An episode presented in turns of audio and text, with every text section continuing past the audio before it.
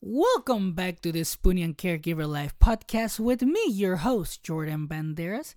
And before we get started, don't forget to subscribe so you don't miss any episodes of the podcast. And let's go ahead and get into today's episode, shall we?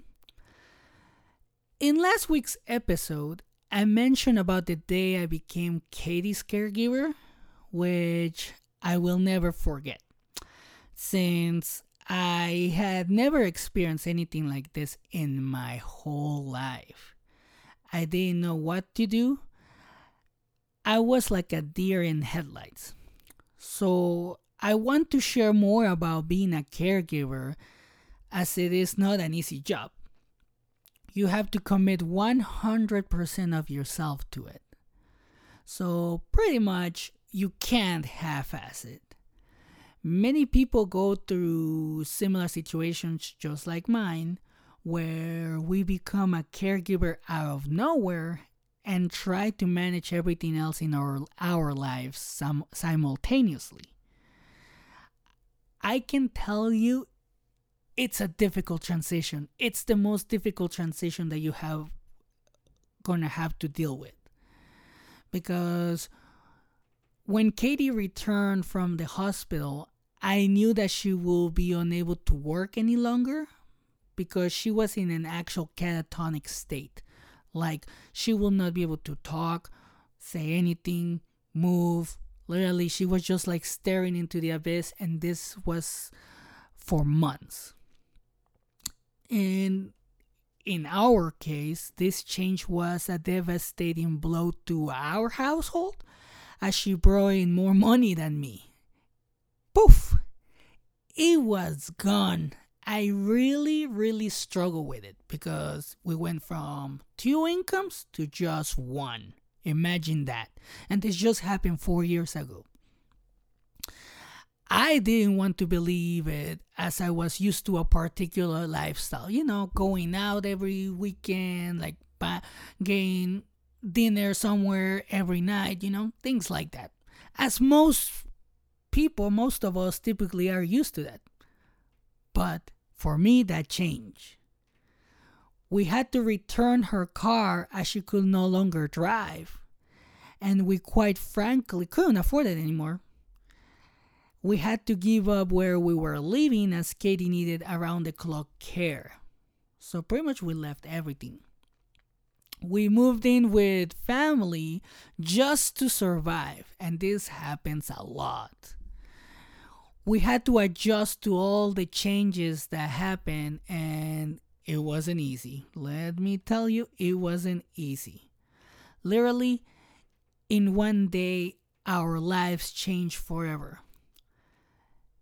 The next few months were hard because the doctors didn't know what to do, so they kept trying medications and new treatments, and unfortunately, they never worked and also juggling with doctors, medicines, bills, and appointments was a total nightmare and something I was not prepared for. Katie was not getting better as the months went by. But I always thought that Katie will get back to normal and that everything will be fine. But unfortunately, I was so wrong. Literally. Four years later, I realized I was wrong, I guess. So, after a few months of going back and forth with the doctors, I knew I would have to do more than what I was doing. I was scared, stressed, anxious, depressed, and pretty much all the negative feelings you could think of due to all of this. I couldn't sleep. There were days that, that or weeks actually that I didn't sleep a bit. But I knew I had to start figuring out how to help my wife up to this point in my life, I had never committed to anything serious, but I knew I had to help my wife, so I promised myself that I wouldn't give up on her. I decided to commit 100% to be her caregiver. It has been challenging because there are many there are so many things to learn as to what causes her conditions. There are new th- treatments new doctors, there are also side effects, and even diets that may help and so much more. That's why there's so much research to do. Sometimes, sometimes it feels like I have an el- elderly adult that I'm caring for. And don't worry, I'm not in trouble. She's okay with me saying that. She's my old lady.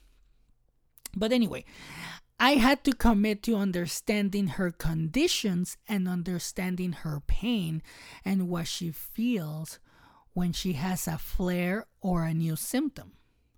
This is very important since, as a caregiver, I had to start talking when going to the doctor's appointments to tell them what I was seeing regarding her situation. You know, like, hey, I have seen these new changes. This is what happens when she takes this medicine, things like that.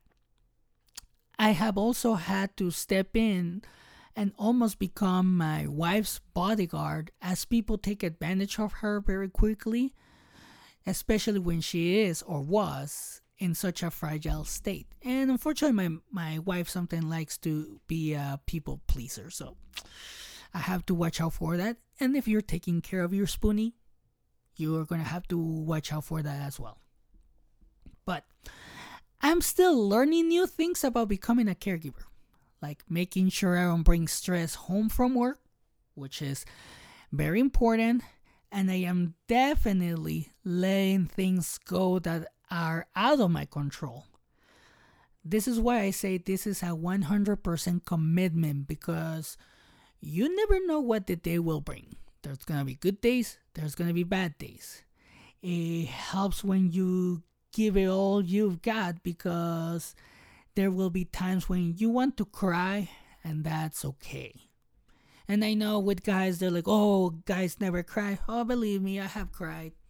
I'm not ashamed of it. I had to. That's the only way that I could think of to release all the stress. There will be times when you're going to ask yourself if you know what you're doing. And the answer may be no. But I have learned to go with the flow until I find a solution. There will be times when you say to yourself, I didn't sign up for this. And you're right, you didn't. But in my case, I see it only one way. I love my wife so much that I will do anything for her. I am 100% committed to getting my wife healthier than she was yesterday, and the day before that, and so on. At the beginning of my wife's breakdown, I did not accept any help. So I did this wrong in every way, shape, or form. And I want to let you know about that because in my case, I wanted to take care of everything on my own. I was so close to burning myself out. My advice is that if help is offered, you need to accept it. Don't let pride get in your way People genuinely want to help, so I accept it. The most important part about being a caregiver is that you have to commit also to take care of yourself. You have to ensure that you take care of yourself so that you can give 100% back. That's another thing.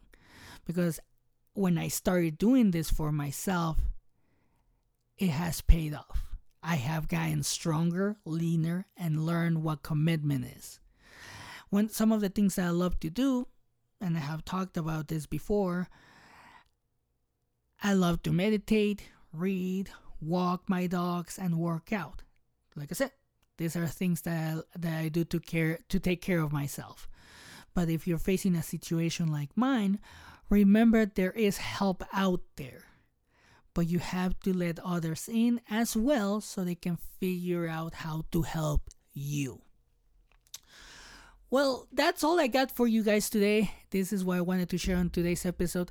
Again, thank you for for your feedback. Thank you for everything that you guys are doing to share the podcast. We are growing, which is great. And again, um, thank you for all the new listeners, the new supporters. I really, really appreciate you. Don't forget to share, like, and subscribe. And you can follow us on TikTok, Instagram, Facebook, and YouTube. And if you want to share your story, you can post it on our Facebook community, the Spoonie and Caregiver Life community. or you can send it to me at the Spoonie and Caregiver Life podcast at gmail.com. And I'll leave you like always. Always take care of yourself and have a great day.